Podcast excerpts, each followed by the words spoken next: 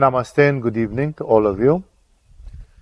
Tonight, I uh, intend, it is my intention to explain this concept of Shiva in yoga, which is a concept which produces sometimes uh, very diversified reactions because Shiva is the name of a person, a personality, a character which is seen as part of the Indian mythology and part of the Hinduistic religion. And that's why, in the moment when we teach yoga,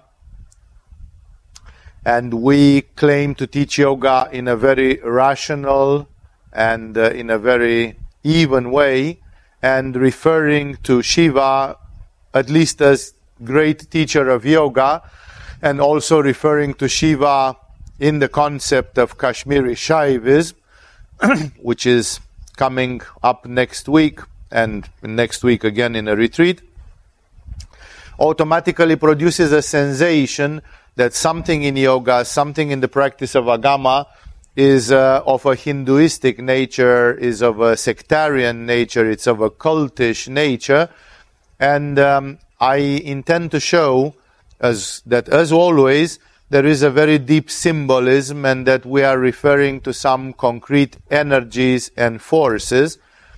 And uh, this question came to me, was addressed to me to speak tonight about this, especially because of the coming of the Kashmiri Shaivism workshop and then retreat, where people understand that Kashmiri Shaivism is in a certain way, it's a form of yoga, it is a form of spiritual practice, but then at the same time, Kashmiri means comes from Kashmir. What have we got to do with Kashmir all in all, both as practitioners and as teachers? And there is the bigger issue of Shaivism. Shaiva, Shaivism sounds like a part of a Hindu religion. And therefore, for some people, it's like uh, it, it raises some question marks, at least in the meaning of how is this integrated with yoga. That's why I will want to give a few explanations, and I made a bit of a diagram there, which is not very visible to all of you. You can consult it later. It's just one of the graphic, simple diagrams which you use here in Agama for illustrating some symbols, some principles, some archetypes. And um, I hope it will, uh, the understanding this thing, it's something which I explain partly in the Kashmir Shaivism uh, intro, but I, I hope that explaining this um, principle, explaining this matter, it will help you understand better spiritual practice in general and some of the forces which are at work there. Uh, let's start with, uh, first of all, the first statement, the first thing to be shown, is that uh, generally humanity tries to create a sort of personification of the divine. In yoga, we can say there are seven levels of the universe, and the energy as you go higher becomes higher and higher frequency. So there is energy on the chakras from Muladhara to Sahasrara. There are seven planes of the universe, and the first plane of the universe is the physical plane, the most gross part of the universe. It is the tip of the iceberg, the visible part. And some people think that that's the only thing which exists in this universe. And then we are moving up along the chakras into the etheric world, astral world, and so on, until at the level of Sahasrara, we reach to a level which is famed that the energy is like universal.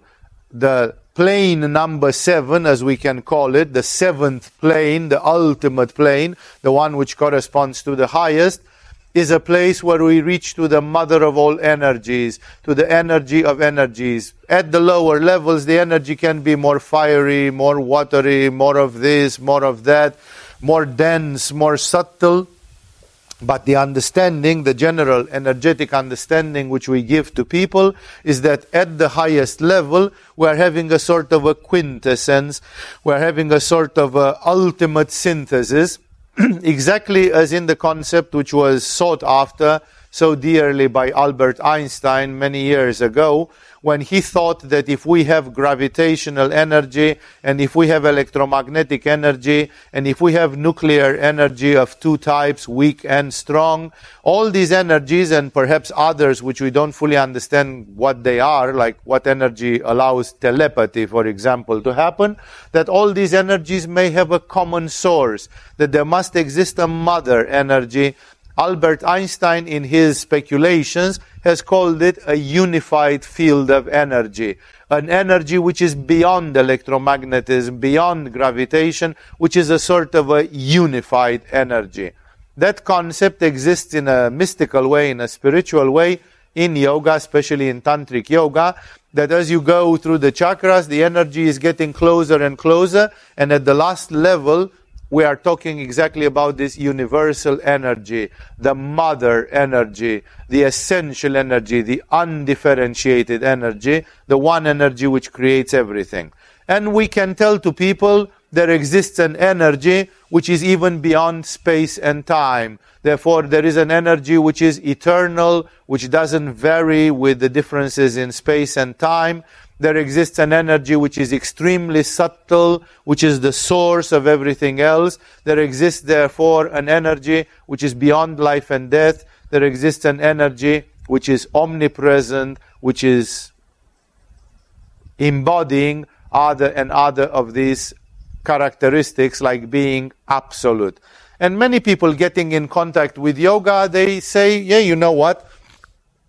I'm fed up and tired with this concept of God from Christianity or from Islam or some other religions, that there is an old man with a big white beard who is supposed to be a tyrant and a jealous, possessive creature, and uh, this God seems to be a total jerk sometimes because there comes a tsunami and quarter of a million people die just like that, and so on. So it's like I'm. There are many people who come and say I'm not a religious person. I'm a little bit atheistic or agnostic or something. All this concept of religion, especially as presented in the religions, uh, in the common religions in the world, is like abhorrent to me but when I come to yoga, I can actually, I can relate to the idea that there exists a universal energy, that there exists an ocean of energy, and that to this energy there corresponds a level of consciousness, there corresponds a state of being.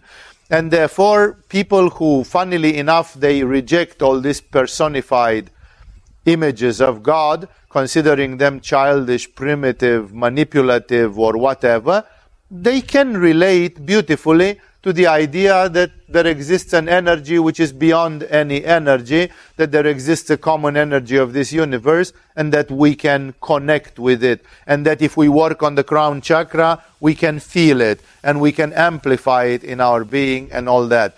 That's why, in a first stage, especially in modern times, many people are very comfortable with a sort of an abstract image of God. If you tell me that God, in your yoga view, is a sort of a universal energy that pervades everything like an ocean, like an invisible ocean, uh, something which is beyond space and time of the nature of the absolute. And through yoga, you can become part of it, you can share into it, you can commune with it then I'm, I'm happy about that. That doesn't sound impossible. That doesn't sound stupid, mystical, sectarian. I, of course, uh, if I want to be a real yogi, I cannot accept just a hypothesis. I would like to feel it, to experience it. I would like to practically be able to do so. I hope that if I will work six years on my crown chakra, I will become a big yogi or yogini. I will be deep into yoga and that I will start sharing into this, that I will start experiencing this, and then it will not be just a theory, it will be something which at least 10%, 20%, 50% I can experience. I have a personal experience into that.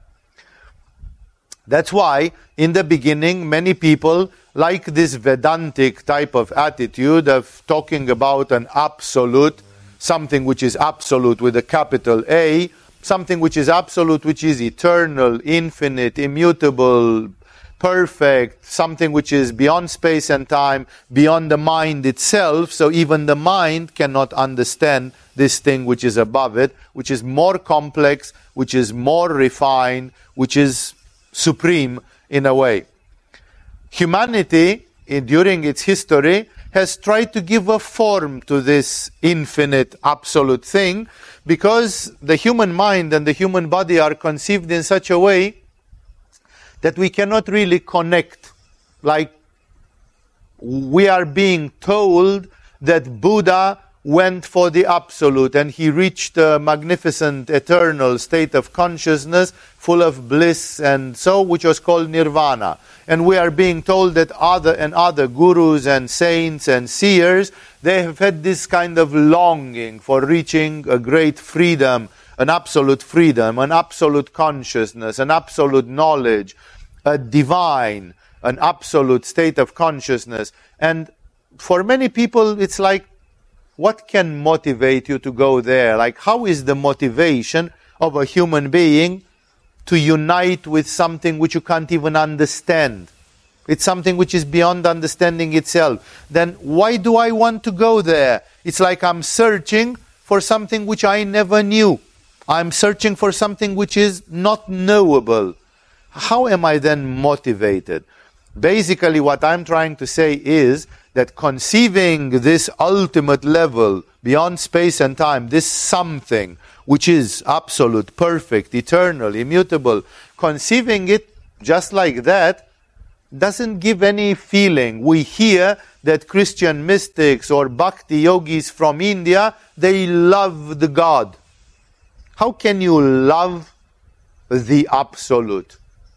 The absolute is kind of too abstract. You don't have an emotion towards it. You don't have a longing. Like if you present God like a loving father, you say, I want to melt in the arms of my cosmic father. I am the prodigal son and I have been lost for thousands of lifetimes in samsara and now I want to do yoga and I want to go home. This is the very meaning of the word religion. Re-ligo Ligo to connect, to tie together. Religo, to reconnect. Like I was once with God and I lost my way in the labyrinth. And now I have the opportunity to go back home, to return back to what I really am, to my fundamental nature. This is possible, but then you personify the idea of God. Like God is something which you can love, which you can miss, which you can long for. But in the moment when the idea of absolute is too abstract, then you can't connect with it. That's why, for practical purposes, many spiritual teachers and many spiritual traditions of humanity, they have tried to actually make God a little bit palatable. If there is an infinite cosmic reality, then the human being must be able to understand something about it. And for example, in India, I'm following one of the ideas, one of the lines of thought from India. In India, they have said, what does this cosmic consciousness do? Well, it creates the galaxies, it creates the stars, it creates the planets, it makes possible the appearance of life on those planets. That life becomes intelligent and conscious, and thus we can say that this ocean of consciousness, this original energy, among others, creates. It creates the universe. So suddenly, this idea of God has got a shape. I can think, okay, this kind of God thing is a creator. So I'm saying glory to the creator that has created the universe. I long for the creator. I wish to know my maker. But the divine consciousness is not only a creator a creator, it's one of its functions. It's one of its many functions. And that's why if I call this universal consciousness, this absolute consciousness, this ultimate consciousness of the universe, if I call it creator, I already just am taking only a chunk of it. It's a slice of it. There is a part, an aspect, an energy, a force pertaining to the universal consciousness which creates. But there are others which do other things. In India, in the primary forms of the Vedic spirituality, they focused especially on three aspects. They said, we can, this God which is great, this God which is all and everything, and then you can't relate to it, it's too big, too abstract. We can start seeing concrete parts of it, like faces. Exactly as you'd have an ocean, and this ocean is nothing, it's just a surface, an endless surface of water. And then on the water, you can have some ripples, some triangles, some circles, some patterns, maybe a face coming out of the water. And I say, oh, this is one image of God. It's a face of God. It's a facet. It, it doesn't represent everything. It's just a partial apparition, but it makes me focus on it. I'm unable to focus on the clear surface of the ocean, but I can focus on something concrete. That's why in the ancient Vedic uh, spirituality, they simply said, okay, we can agree that the divine has three functions. And they created three faces of God. They subdivided God in three. And they said, if you put all these three together, it's kind of you got everything. So these are divisions of the infinite. But in the moment when you make them divisions, you put a word on them, you put a concept on them. There is an idea behind them, and therefore you can think about them. And so, to make the long story short, they said the universe or the divine consciousness can act as a creator, which from spirit, from transcendental spirit, materializes the universe in terms of energy and the chakras is like you roll out a carpet. Imagine that you have a rolled carpet in Sahasrara and you just roll it down to Muladhara. No, like you create Ajna, Vishuddha, Anahata, Manipura, Svadhisthana, all the way to Muladhara. No? And then there is a force which kind of creates, which manifests, which materializes, which does Shambhavi Mudra and materializes the universe till the last atom, till the last particle of the universe. And then, of course, through opposition, immediately, we need to have a destroyer. We need to have an annihilator, a force which terminates things. There is a force which rolls out the carpet, and then necessarily there must exist a force which rolls the carpet back. So there is a creator of the universe and a destroyer of the universe. And in between them, we need to have, like I made with those three arrows there, we need to have something which maintains the universe while it exists. As the Hindus call it, a day of Brahma. 340 billion years, there is a day of Brahma. So in that day, something, there is a force which neither allows it to completely create and create and create and create, nor to destroy, destroy, or if you want to resorb to kind of suck it back, dematerialize it. These two forces become equal, and there is a sort of line of balance which kind of keeps the universe existing for a huge duration of time.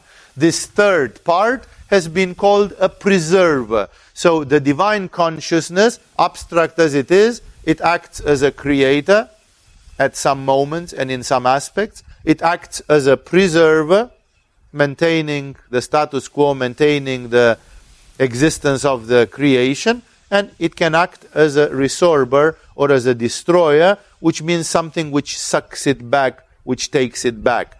Basically, this is uh, referring to the structure of the universe as understood in the Vedic and Vedantic philosophy, that the universe is originally, as soon as the first division appears, the first division is the division between spirit and matter. The spirit, which as I wrote there on the diagram, is called Purusha. That's the Sanskrit original word for spirit, for pure spirit. And Prakriti, the word which means nature, or if you want in a more Hegelian or even Marxist understanding, which means matter. Spirit and matter. Spirit and uh, nature. And these two aspects, which are represented in our diagrams here in Agama, the matter as an egg with seven sub-levels to it, that being nature, the universe, and on top of it, because it refers to Sahasrara, refers to the crown chakra, so to preserve the similarity with the microcosm, on top of it, symbolically, a cloud, something which is represented like black, and something which is like spirit, beyond space, beyond time, beyond energy, beyond thoughts, beyond classification, something which by the words of philosophy would be called transcendental. In philosophy, there are two words which refer to spirit and nature. Spirit is transcendental, which means it transcends space, it transcends time, it transcends authorship and causality, and it's indescribable, basically. And one aspect which is called immanent, which means all this. Either we're talking about physical objects or we're talking about energies like the energy of the sun, the energy of the earth. This is all nature. It's all immanent. So the universe is a dance between Purusha and Prakriti, which the tantrics, and that creates a very severe confusion. That's one of the reasons for which I'm doing this speech, this satsang tonight, uh, the tantrics have called this duality between Purusha and Prakriti, between spirit and nature, Shiva and Shakti. Like Shiva is transcendental spirit, and Shakti is immanent nature, immanent energy. And between these two, there is a dance. Like in the beginning of the day of Brahma, the universal consciousness vomits like the universe, materializes it. So from spirit there emerges creation. That creation is kept alive by the preserving force, and when the time is up, it is sucked back and it goes back into transcendental spirit. These three forces of creation, which were conceived by the old Vedic thinkers many, many years ago, they allowed to the ancient Hindus to have a sort of a more concrete image of God. Like I can look at God as creator, I can look at God as preserver, and I can look at God as destroyer. These three faces of God, they have received three names. And those names are very, very famous in Hinduism and they exist until today. Those being the names written in the end of the board there as Brahma, Vishnu, and Shiva. Brahma is that part of God which materializes, creates. Vishnu is that part of God, the preserver, that keeps things in balance for a long, long time. And Shiva is the one who finishes it off when the time is coming. These forces represent a deep metaphysical analysis of reality. For example, Shiva, Brahma, Vishnu, and Shiva, they manifest in your body at all the times. There is constantly matter assimilated in your body and new cells are being created. There is constantly a preservation and equality between assimilation and catabolism and disassimilation. And there is constantly a number of stuff, matter which is eliminated from your body and cells which die. We can say that your own body and your own being is constantly created, maintained, and destroyed. It's not that you were created 30 years ago when you were born and then the creation has stopped. The creation works even now. Even now, as you speak, as I speak, as we speak here, new cells and new matter is created in your body. So it's the same with the universe. It's not that the universe was created 7,000 years ago by God. Now it comes somehow endures, and then there will come a day when God will hit it with a hammer and just take it away and it will not exist. Creation, preservation, and destruction, they happen every second. Every second, elementary particles are coming out of the void. Every second, things are turning back into the void. And thus, the theoretically we say, oh, but there is the creation of the universe and the end of the universe. These are very low chakra understandings. It's for people who don't have an abstract intelligence and who cannot visualize abstract phenomena. And then you need to say the universe was created from the water, the Spirit of God was floating over the waters, and God said, Let there be light, and then there was light, and God created the heaven and the earth, and the sun and the moon. That's, this is how myths and legends are being done, and the purpose of them is to make people with simple mind without abstract intelligence have a sort of a legend, a myth, have a sort of allegory by which they can understand. The truth is that the creation, preservation, and destruction, they happen all the time and they happen simultaneously. They are present here and now all the time. So where is the catch? Like where does this come into the spiritual practice? This comes into the spiritual practice like this. The idea generally in spirituality, it differs the way it is applied in tantric spirituality or in Vedantic spirituality, but it differs only in forms, not in essence. The essence is the same. So the essential idea is that the human being needs to return to spirit. The idea is that you have something in Prakriti because you have a physical body, you have an etheric body, you have an astral body, you have a mental and causal body and all the rest, and you also have an immortal soul, an Atman, a spirit. But the proportion between those two is totally skewed in favor of the material. Like you can feel your body, you are tormented by energies, by emotions, by thoughts, but when it comes to yourself, to your Atman, to your spirit, to your immortal nature, most people cannot feel it, point at it. It's not a direct experience of the human being. And therefore, the tenet in spirituality, not only Indian and not only Tantric, is that you have lost your way in the matter. You may be immortal spirit, but that immortal spirit is lost in some of your pockets. You don't know where it is. You don't work with it. You don't feel it. And because of this, all you do is that you satisfy your physical body and its hormonal and chemical needs. You satisfy your energy body and all its energetical issues. You satisfy your emotional body and all its emotional cravings. You satisfy things which belong to one or another level of prakriti. But what your purusha is and how purusha is supposed to be half of your reality, at least, that you don't have.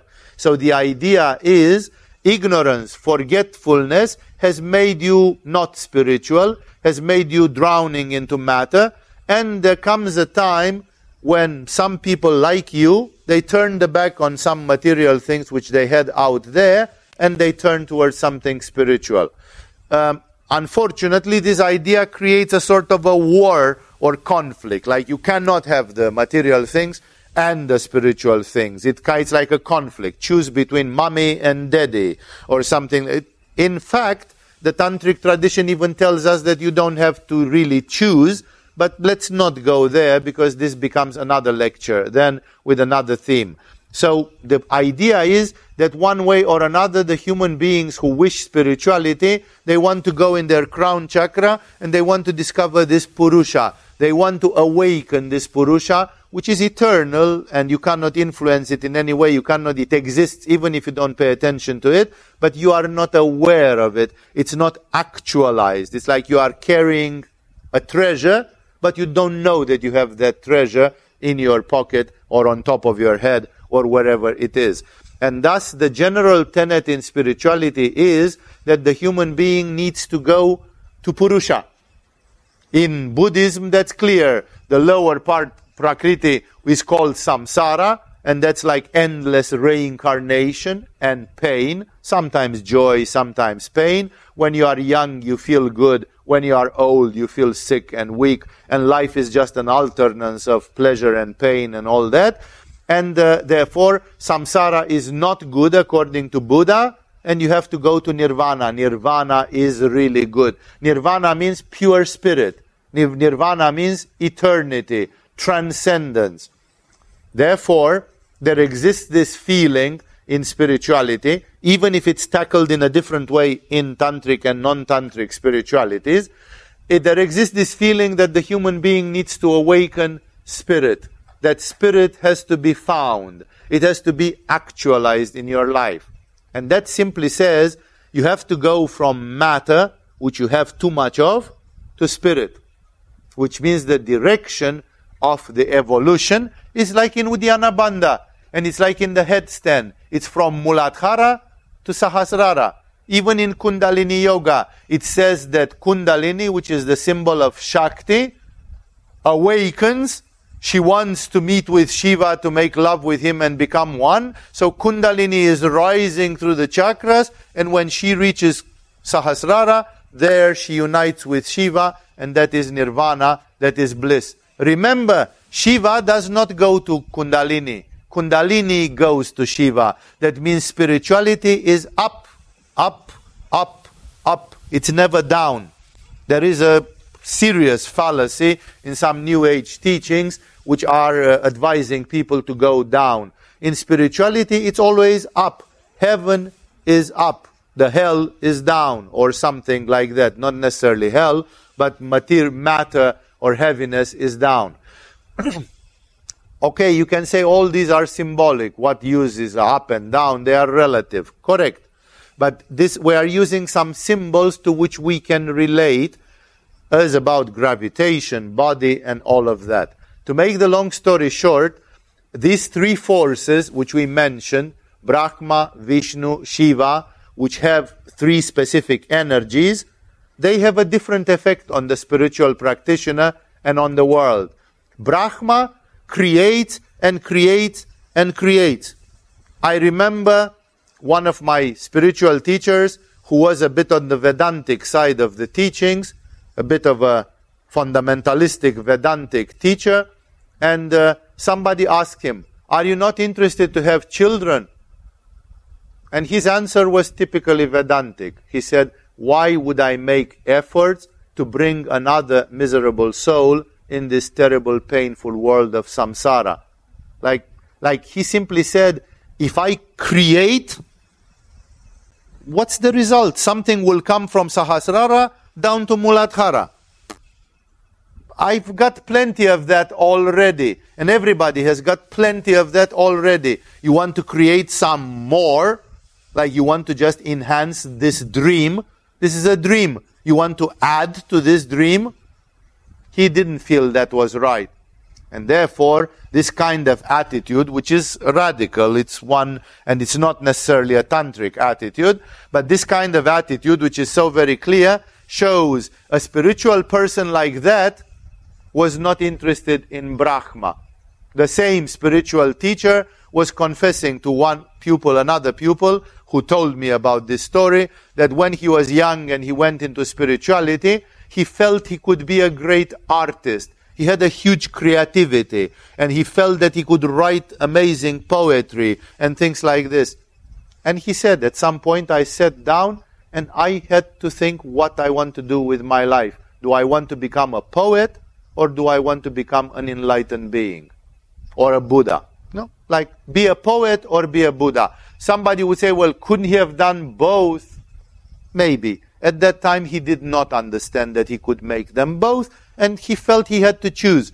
Do I have to spend 30 years like I don't know which poets to create dictionary of rhymes and to know all the vocabulary of the language and to get an amazing handling of the words so that I can write poetry which will make people get goosebumps? Or can I invent, invest my time in standing on my head and doing meditation and going in Sahasrara? And this man had chosen, I don't want to be a collateral Brahma. I don't want to create create an Eiffel Tower, create a pyramid of Cheops, create a poem, create a book, you know, like agglomerate the world with more and more things brought from spirit into matter.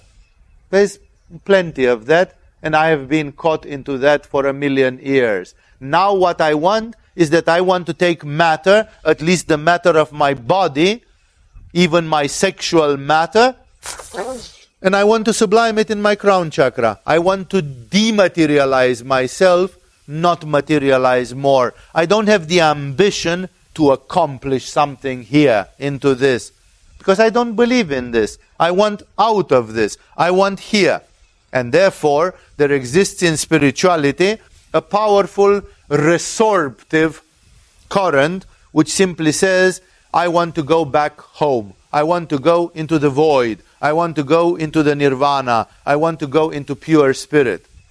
That's why uh, the yogis of India, and especially the Kashmirian tantrics, they have seen these three forces of God, faces of God, but each one is accompanied by an energy, is, is substantiated, it is backed, it is made possible by an energy. They have seen these three energies of creation, preservation, and dissolution They have seen it from the standpoint of the spiritual practice. And they have said which one of these three arrows, I made three arrows there, one down, one horizontal, and one up. Which one of these three arrows fits to Buddha, to Milarepa, to Ramakrishna? Like which one of these energies did they follow? And they found out immediately, which is obvious, that all the radical spiritualists, all the crazy spiritualists, they always went like this. They didn't care about this and they didn't care about this. They were all for this. Like too much of this, too much of this. Too much time spent on this and on this. Now it's time to go up again. Unconditionally, not any compromise, just like go there and do that. It's a sort of a radical urge towards that. Automatically then, it came to realize that the energies of Brahma, Vishnu, Shiva, are not equally important for the spiritual practitioners. From the standpoint of the universe and of the existence of the universe, they are. But when it comes to spiritual practitioners, spiritual practitioners are not interested into this too much. Okay, let's make a parenthesis. Some tantric spiritual practitioners may be interested into this because they have a holistic image of the whole. But that's very rare in spirituality. Nine spiritualists out of ten or 99 spiritualists out of 100, they will have this simplified model of the universe. I don't want to create. I want to dissolve. I want to just dematerialize. My time is up. It's over. I want, like Buddha, to go away. The word nirvana itself is a very scary word for the people who are not interested into this because nirvana means extinction. Buddha says life is caused by desire and you have to extinguish your desires like you blow the flame of a candle. There are many people among you that if you would be asked to live without desire even for 24 hours, you might commit suicide. Because life without desire is like, like people cannot even conceive it. We have ambitions, we have desires, we want to accomplish. Suddenly you took all of that from me. It's like I lost everything. It's like I, everything becomes empty. There's nothing to accomplish, nothing to do. And that's why this attitude, this radical attitude that I want out of here, is very scary and only some people that have an enormous spiritual aspiration, they do that. Like Jesus, who says, you know, if your right arm keeps you from going to the kingdom of heaven, cut off your right arm because it's better to reach to the kingdom of heaven without your right arm than not to reach at all and then to blame your right arm, to say, oh, the right arm kept me back.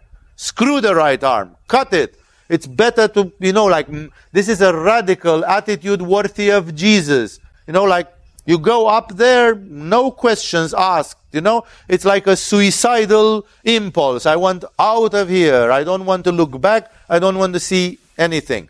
In yoga, we do have such men and women. Most of the great masters have been crazy people like that. That's what makes the creme de la creme in yoga and in spirituality. Men and women who went into a cave, on a mountain, in a jungle, in an ashram, they didn't eat good food, they didn't get great clothes, they didn't do, and they all the time worked on Sahasrara to reach pure spirit. That's what makes the greatness of some spiritual practitioners, and many people admire them exactly for that. Like, wow. These were people who were ready to give up everything. Honestly, I tell you, I talk to you as a teacher, having worked with people for all these number of years, not everybody has that desire. There is a, a number of people who come to spirituality who are ready to kill everything, who are ready to give up everything to find the infinite, to find the transcendental, to find the spirit. They know that they will find something which is incomparable beyond space, beyond time, absolute, perfect, immutable, eternal, infinite, and all that. But it's so difficult to believe into that when you are not into it. Because it looks like you have to give up everything for something which is utopic and maybe it doesn't even exist. Who can guarantee the existence of spirit? Right? Karl Marx and my other materialistic philosophers, they simply said nature, prakriti, We agree with that. Exists. But spirit, Purusha, it doesn't exist. It's just the figment of the imagination of some people. And there is nobody who can demonstrate it. Marxism cannot be logically sued into court and have a case and demonstrate implacably that spirit exists. Nobody has demonstrated the existence of spirit. Even people like Buddha and Jesus and others, they are controversial. There are people during the communist times, there were Russian philosophers who said that Jesus was just a stupid schizophrenic, a man with a mental problem, you know? Like, what does, what can you demonstrate? Nothing. You cannot demonstrate something which is beyond matter. And that's why, of course, not everybody is ready to have this madness, this intuitive madness that now I give up everything and I want to find pure spirit. And then I can decide what I do next step. What will the next step be? Like Jesus says, right? Jesus says, seek you first the kingdom of heaven and then all the rest shall be given to you hundredfold. Like Jesus says, there is a priority. If you are not enlightened and if you haven't found your spirit, then what's the first emergency? To make $5 million and live on the rent, live on the interest, like become financially independent and secure, and then search for Jesus, search for God, or first find God, and then if you still have time and interest, make five, ten million dollars and live in financial comfort. Jesus says if you die three weeks from now, what would have served you more? that you reach spirituality or that you reach material comfort. Therefore, Jesus says there is a priority. First, reach the kingdom of heaven, and then, when you have done that, if you want to become a billionaire, but then you become an enlightened billionaire. It makes a huge difference because you've saved your soul already. You've, you've solved that issue. So not the other way around. Not first the cart and then the horses. First the horses and then the cart. There is a proper priority of things. So, taking into account this, then the, such yogis and such spiritualists have noticed that um, the energy which is most propitious for them, what really interests them, is this, is the energy which goes up. Imagine these three energies, the arrows which I put there, like three rivers. There is a river which flows from spirit to matter, and if you throw a piece of wood in it, that piece of wood will be carried downhill. And there is a river which runs horizontally, and if you throw a piece of wood here, it goes here.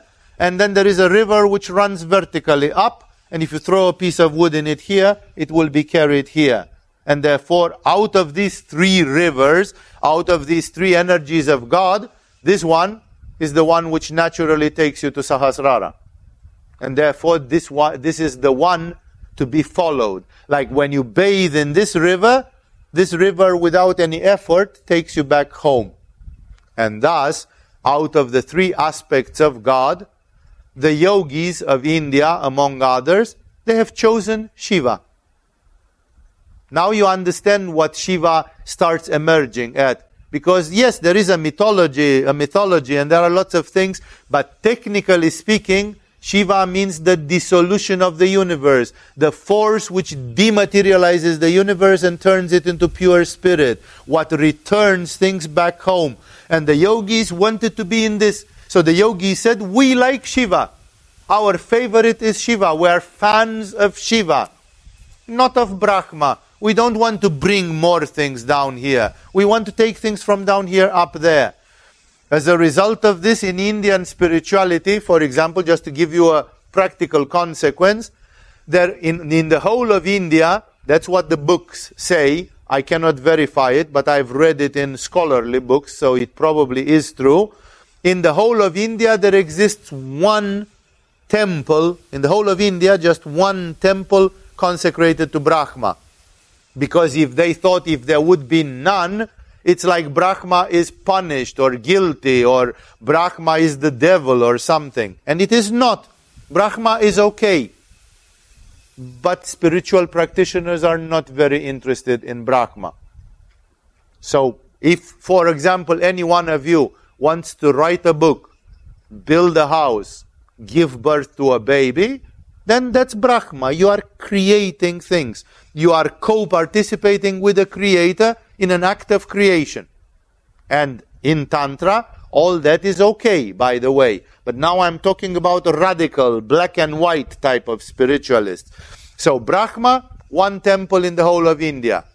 The second force is Vishnu. I don't know if you realize that this is not a separate force. It's just 50% Shiva, 50% Brahma. It's like a zigzag line. Creation, more creation, more destruction, more creation, more destruction, and the final result is zero, which means preservation as maintenance. This force of preservation is 50% creation, but 50% destruction. In India, generally, the Vaishnava, the Vishnu type of spirituality is the spirituality of the householders.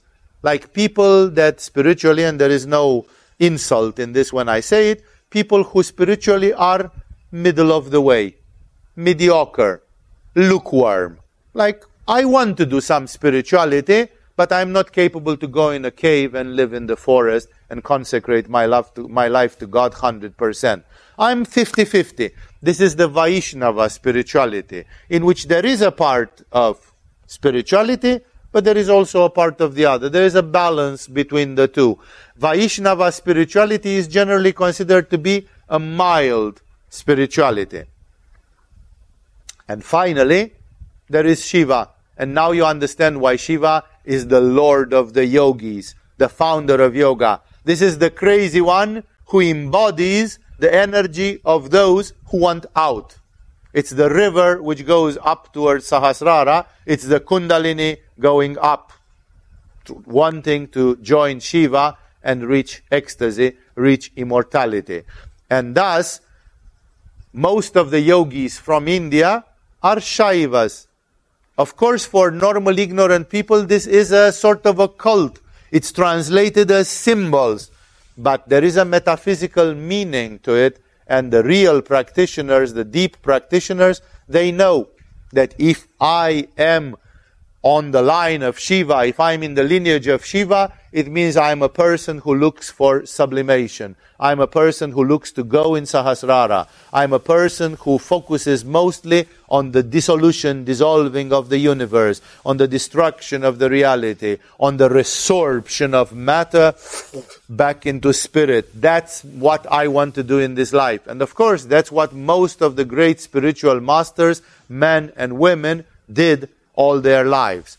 That's the reason for which in Agama, in Yoga, and especially in Kashmiri Shaivism, that's why it's called Shaivism. It's called Shaivism because, first of all, it reflects this urge for going up, for going to Sahasrara, for going to dissolution, and it's a choice. It's a choice in life. There are two more meanings of this concept of uh, Shiva which rounded up.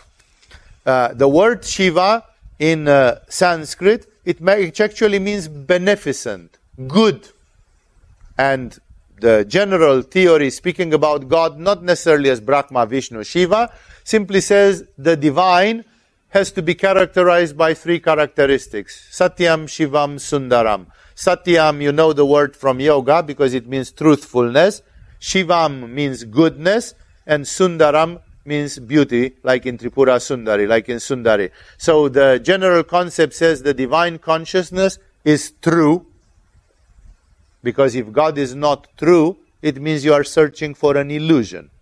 God is the absolute truth, the ultimate truth. As the Brahmins of Varanasi taught the Theosophical Society, there is no religion higher than truth. Because we are searching for the truth. And Buddha, when he discovered nirvana, he considered that that is the ultimate truth. So, the divine consciousness is true, because if not, it means we are selling illusions. It's just like Karl Marx would say, What are you guys doing in a yoga school? Your yoga teacher is trying to send you to nirvana or to purusha. Well, sorry to disappoint you, but it doesn't exist. I, Karl Marx, believe that spirit doesn't even exist. So therefore, all your yoga sucks. It's not worth anything because you are just searching for an illusion which will never happen. You are just chasing a dream, an impossible dream. So the Hindu gurus have said the divine is Satyam, Shivam, beneficial, like the divine consciousness has a certain beneficent thing, like life exists for a purpose, and that purpose is benefic. We may not like life, and many people say, I wish I was never born. Who sent me in this body? Who sent me on this planet? Who sent me in this world? Look what a miserable thing and how much pain there is. Like depressive people tend to go against life. But life must have a positive purpose. So God is Shivam, and that's why they like this name. Shiva is the resorber, and Shiva also is a category or a quality of God, that God is beneficent. And Sundaram, God is beautiful. Like Rumi says in one of his poems of enlightenment, he says, I wish I could see you with a hundred eyes. Like he has the vision of God, and it's like, you know, it's like, I would eat you, I would swallow you. It's like, you, God, are so enchanting and so blissful that I can't stop, you know, I want you. I wish I had a hundred eyes to see you a hundred times or fifty times more, you know. It's like, why? Because the cosmic consciousness is beautiful. It is translated in a concept of beauty. So the second reason in India for which they like, the yogis like this name of Shiva, is that Shiva already packs two things. Shiva packs dissolution, rising, and Shiva also packs in its meaning the goodness, the beneficence of the cosmic consciousness. And then there comes a third reason which upsets the others and rocks things. And this is one thing which people who haven't studied tantric yoga uh, deeply, they don't know, and it produces endless confusions of terminology. The tantric yogis, instead of calling spirit and nature Purusha and Prakriti, they call them Shiva and Shakti. But here, pay attention. That Shiva and Shakti, when you say Shiva and Shakti, and when you say Brahma, Vishnu, Shiva, it's Shiva here and Shiva here. But it's not the same. The same word is used for two different categories. The Shiva from Hinduism means one third of God, which dematerializes the universe. The Shiva in Tantra, it means the masculine part of the universe, which is transcendental spirit, as opposed to matter. So Shiva in Tantra and Shiva in Hinduism, although they both of them come from India, they are two very different concepts. The Shiva of the Tantrics is not the Shiva of the Orthodox Hindus. That's why, to solve this, two attempts have been made. Either to call the Shiva from Hinduism with a different name, and that is done usually by saying we have Brahma, Vishnu, Rudra. Shiva has a thousand and eight names, and they simply chose another name, not Shiva. Anything but not Shiva. So they say Brahma, Vishnu, Rudra, or another frequently used is Brahma, Vishnu, Mahadeva. And then it's Shiva and Shakti, and this mean different things. Because the Shiva from Tantra means the masculine part and pure spirit. It means Purusha. And if you say you have Shiva and Shakti, then where is Brahma?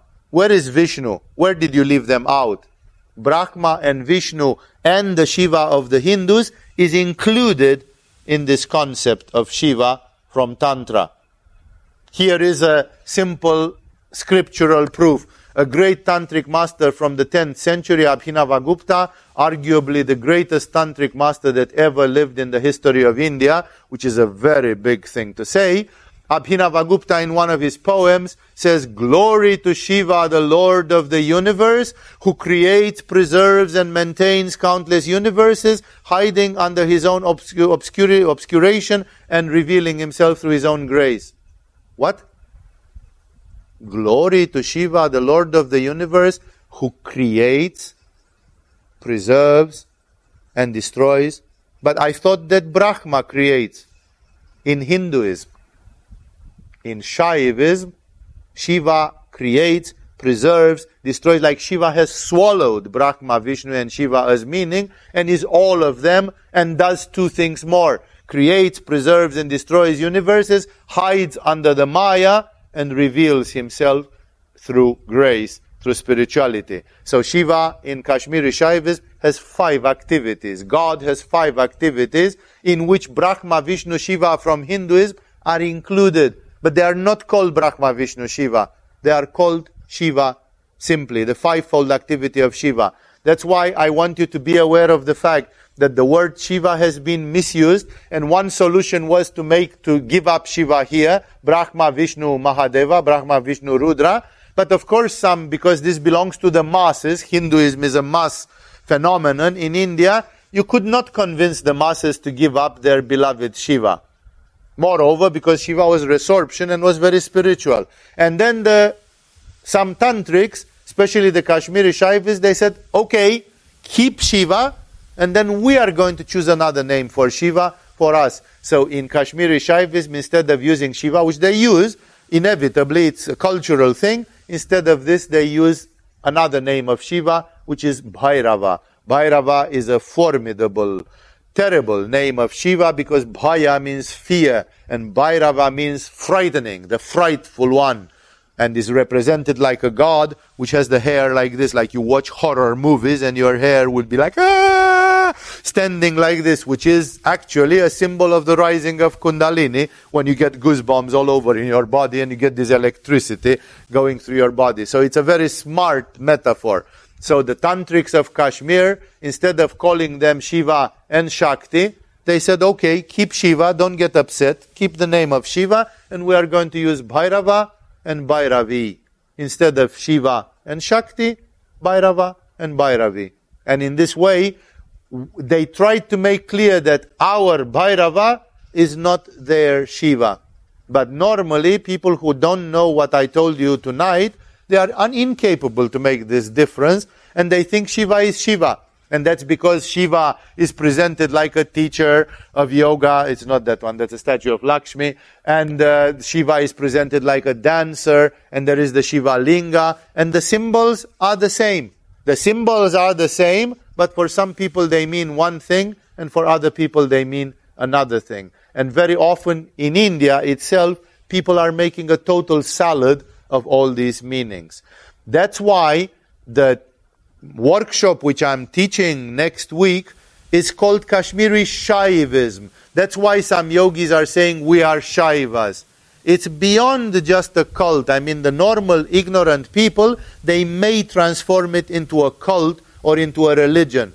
But the spiritual seekers, under the name of Shiva or Bhairava, each way you want to take it, they have seen these three things that Shiva is the destroyer of the universe, the one that dematerializes matter into spirit, that Shiva represents the aspect of the divine which means beneficence, like the divine has created life with a purpose and loves you, you mean something, you are here for a purpose, you are not just created so that a sadistic God looks at you like rats in a labyrinth, how you are tortured by a stupid life inconsequentially and painfully. There is a deeper meaning. God actually loves you and life has value and life leads somewhere. There is a meaning, even if you don't see it in one lifetime.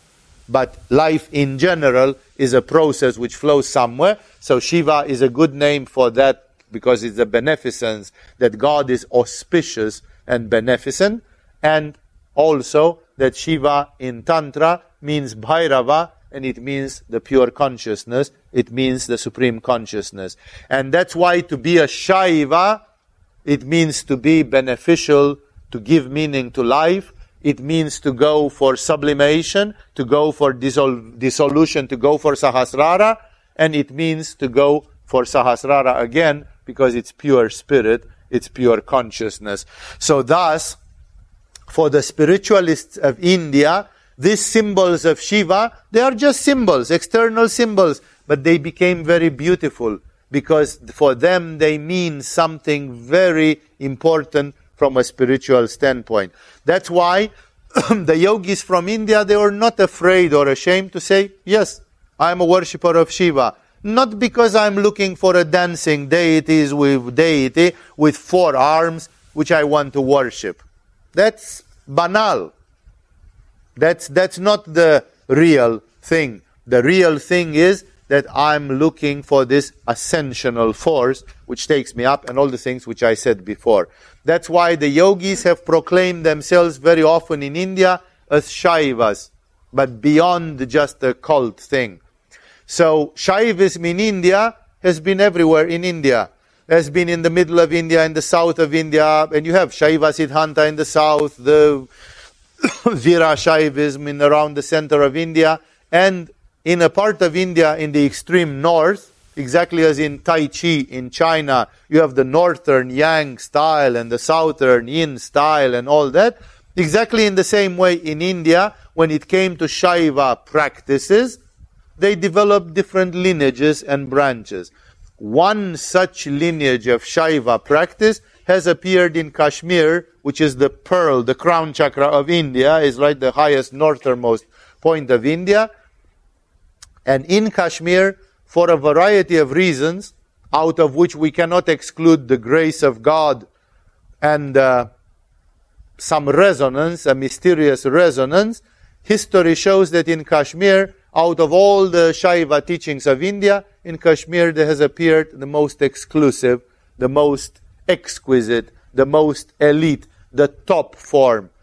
And everything which exists in India in the Shaiva culture, in the Shaiva spirituality, cannot compare to Kashmir. Kashmir is number one. History is very twisted because Kashmir in the 12th century got converted to Islam. And today, the population of Kashmir is 90 something percent Islamic.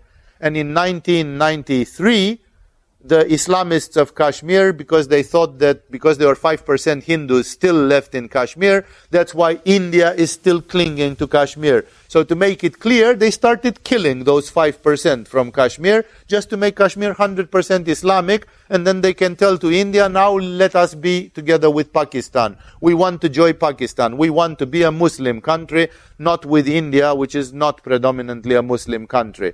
So Kashmir became Islamic in dominantly Islamic in the 12th century, and in the 20th century they killed even the few Hindus who were left there. Today, there are probably not more than 500 Hindus living in Kashmir, and all the teachings of Kashmiri Shaivism, which are an amazing thing, which are unseen in the in the rest of Indian spirituality, they practically don't exist today. It's almost a joke to call this discipline called Trika or it has other names, to call it Kashmiri Shaivism because it's no longer in Kashmir. It's dead. There are only archaeological monuments witnessing to its existence in Kashmir. But factually, it has been chased out of Kashmir. So the funny thing is, funny and sad at the same time, is that Kashmiri Shaivism survives outside of Kashmir. It survives in Koh Phangan. It survives in other parts of India. It survives in the United States. It survives among Sanskritologists in Europe and so on. But in Kashmir, you go in Kashmir to look for Kashmiri Shaivism, you can see some ruins, some statues, some things which are left there from when it was flourishing. So that's the amazing story of the Kashmiri Shaivism, and that is, uh, uh, there is way more to it, but I just told you the metaphysical reason for which it's called Kashmiri Shaivism. Because otherwise, for many people, it sounds like irrelevant. Why does Agama do this? What has Agama got to do with Kashmir? And Shaivism, isn't this just a Hindu thing? And Agama is a rational school of yoga, which is trying to stay away from as much as possible these cultish things and so on. I hope the explanations that you have received tonight, they will make you understand the true scope of things. That Shaivism means the going along this dematerializing energy which goes up, and therefore it represents pure spirituality. It represents the most pure trend in spirituality. And the yogis say, yes, from this standpoint, we have to admit we are Shaivas. We, if you want to put that as a humanoid figure and you call that Shiva, then if that stands as a symbol for this, then yes, we are that. Yes, we like Shiva.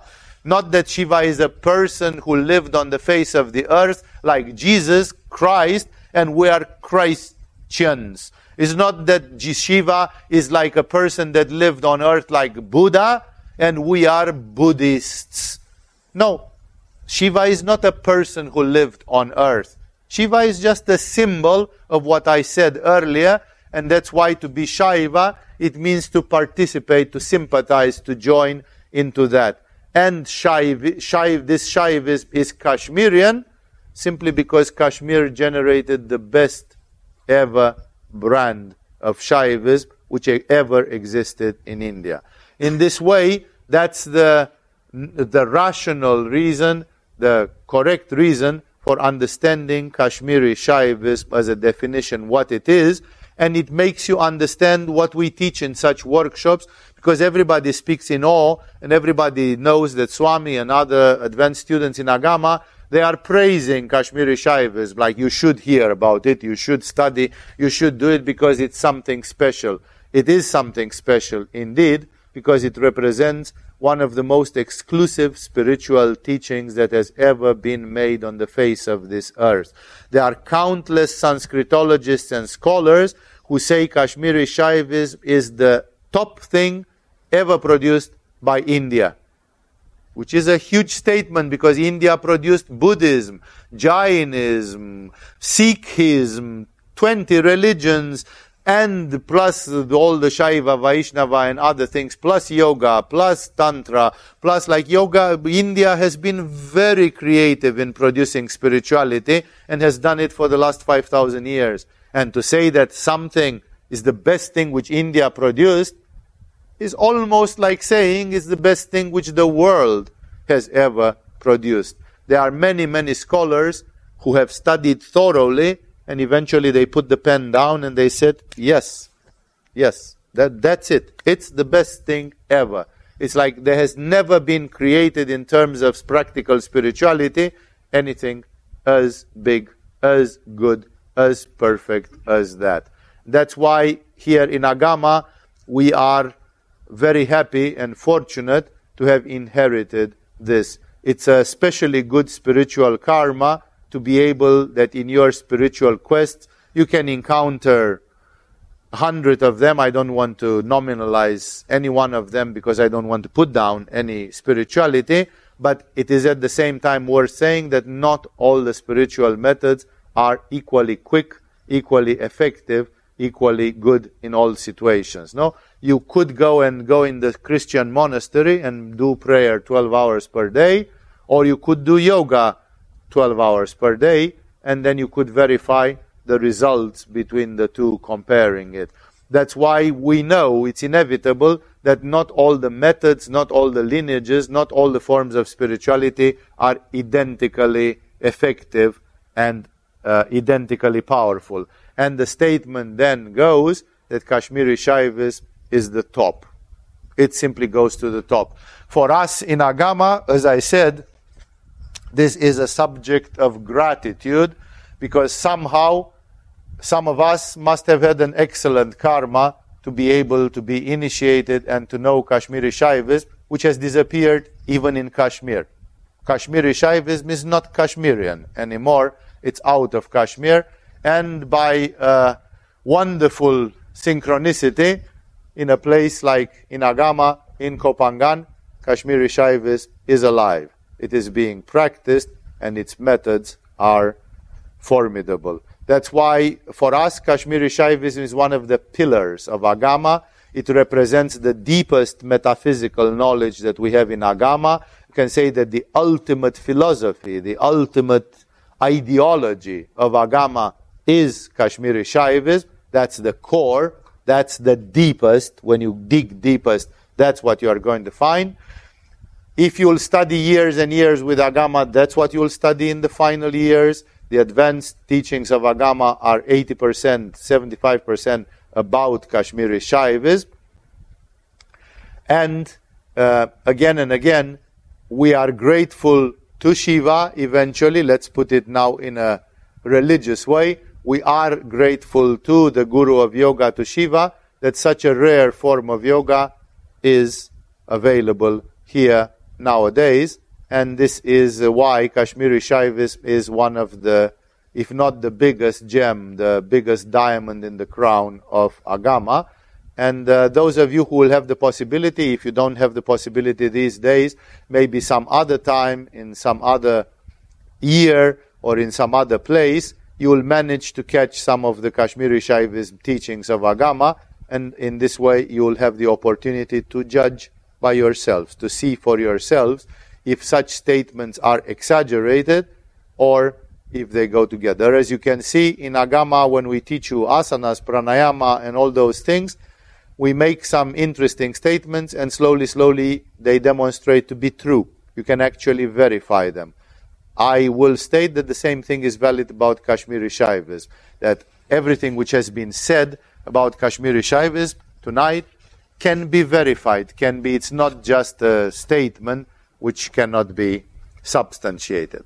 Uh, it was my intention, it was my desire to clarify uh, this strange concept because the name itself, as our uh, administration tells us, it's not a very marketable name. You know, it's like it, Kashmiri Shaivism sounds like abracadabra. It sounds very bizarre and limited and something, and yet this strange name is hiding something which is of the highest spiritual value.